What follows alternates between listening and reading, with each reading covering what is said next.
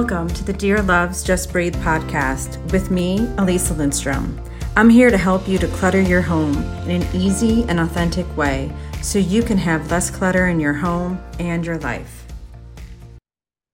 Hello, welcome to the podcast. Today I wanted to ask you a question Are you the keeper of stuff?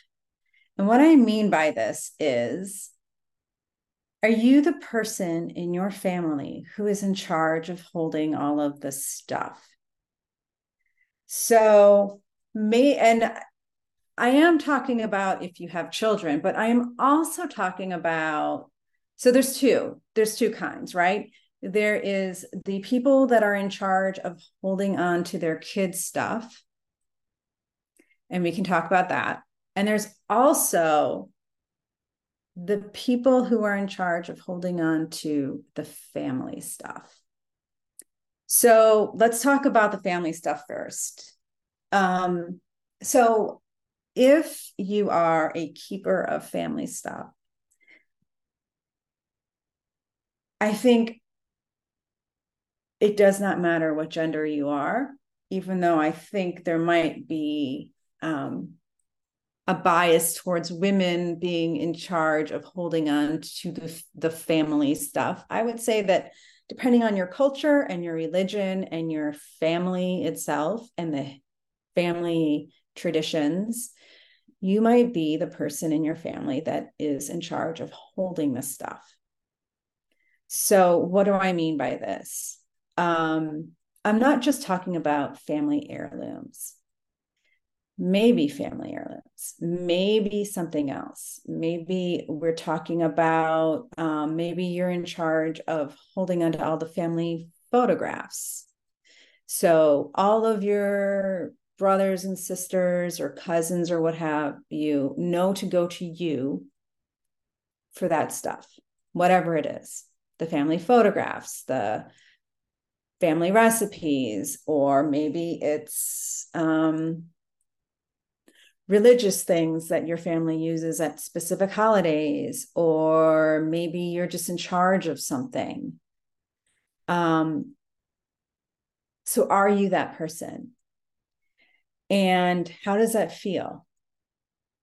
I have been helping people declutter inside their homes for a while now. And my clients, I've been noticing some of them are keepers of stuff of their family stuff, family members who do not live with them, family members who have not lived with them since they were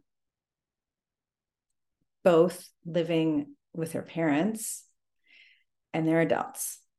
So they're holding on to, they're in charge of holding on to their sibling stuff or their cousin's stuff or whatever when the other person is perfectly capable of holding on to it. It's not it's not even necessarily like for any cultural reason or religious reason or anything like that. It's really just that people have decided that they should be holding on to the stuff for them.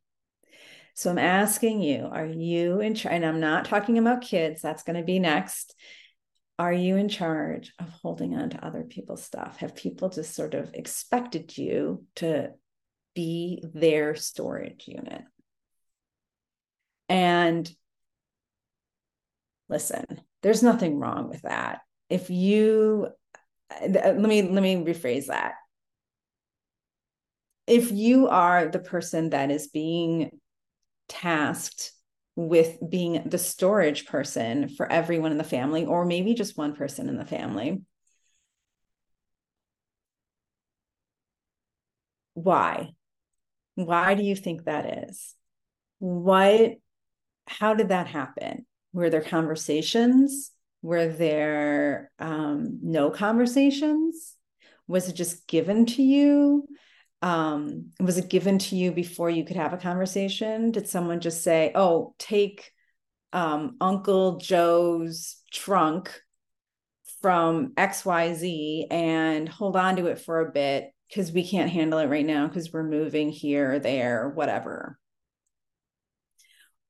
And they just gave it to you, Or did they ask you and you said, yeah, yeah, yeah? Or did you offer it? That's another option. Maybe you are the one in the family that's like, oh, I'll take care. I got so much space in the basement or the attic or wherever. Oh, I got that extra storage space. Um, are you the person in the family that's in charge of holding on to people's stuff?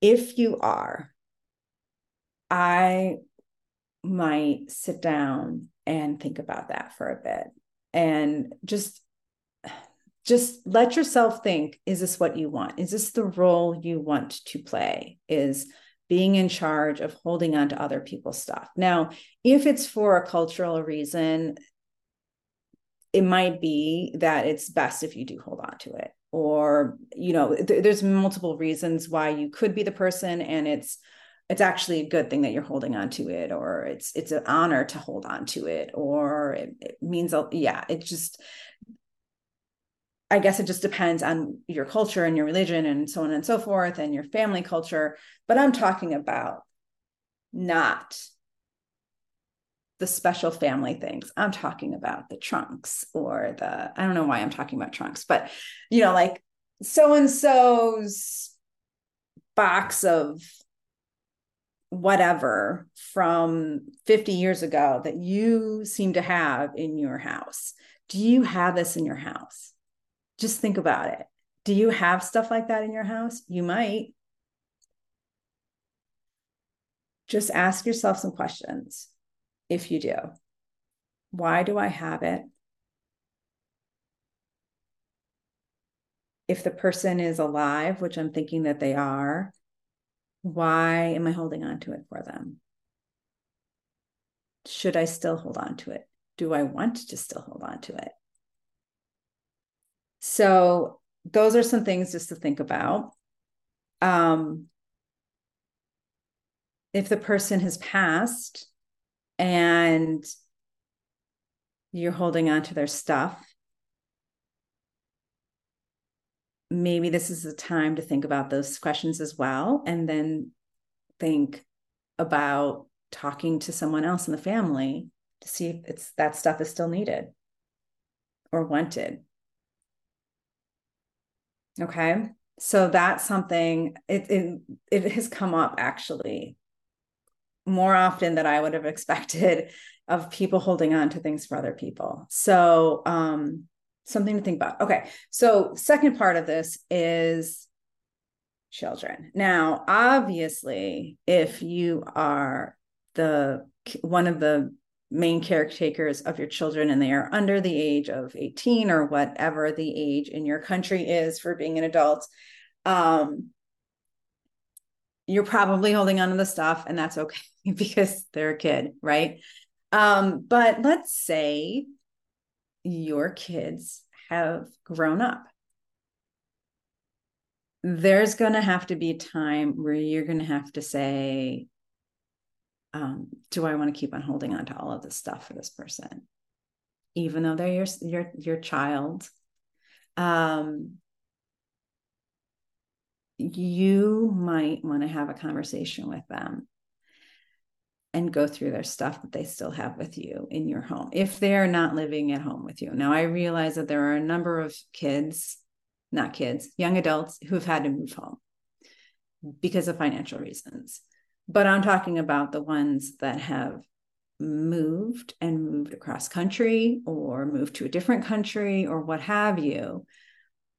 What of their stuff are you holding on to that you don't specifically want? could you have a conversation with them and ask them to go through the stuff with you and see maybe there's stuff from their childhood that you want to hold on to and maybe there's stuff from their childhood that they want to hold maybe there's stuff from their childhood ah, i can't speak maybe there's stuff from their childhood that you want to hold on to and some of that stuff that they want to hold on to and then the two of you guys or the three or whoever can go through everything and see what to keep and what to let go of. But you're going to want to come up with some sort of a plan because if you have stuff in your home from a child who has left the house you know over 10 years ago how long are you going to keep how long are you going to keep on holding on to that stuff? Because all it's doing is creating clutter. And there's absolutely nothing wrong with going through it with that person or um, having them go through it and then you go through it or what have you. And there's nothing wrong with holding on to some of the stuff. There's absolutely nothing wrong. But if you've got boxes and boxes and boxes of stuff, it's it and it's in it's, it's in your space, it's creating clutter. Um yeah, there's so many options out there nowadays of um you know creating books of children's artwork or creating books of um, photos and, and so on and so forth that take all of those beautiful creations and photos and make it into a beautiful book that then you can keep upstairs or wherever wherever you you want and pull it out at any time. And it's not full of glitter and it's not full of beads. And I'm trying to think of all the things that are in kids art. Macaroni that's fallen off. It's all in this lovely book that you can go through and see it anytime and say oh i loved it when they made this in third grade or when they were five or whatever. So there's there's lots of options that you don't need to hold on to every single thing, right?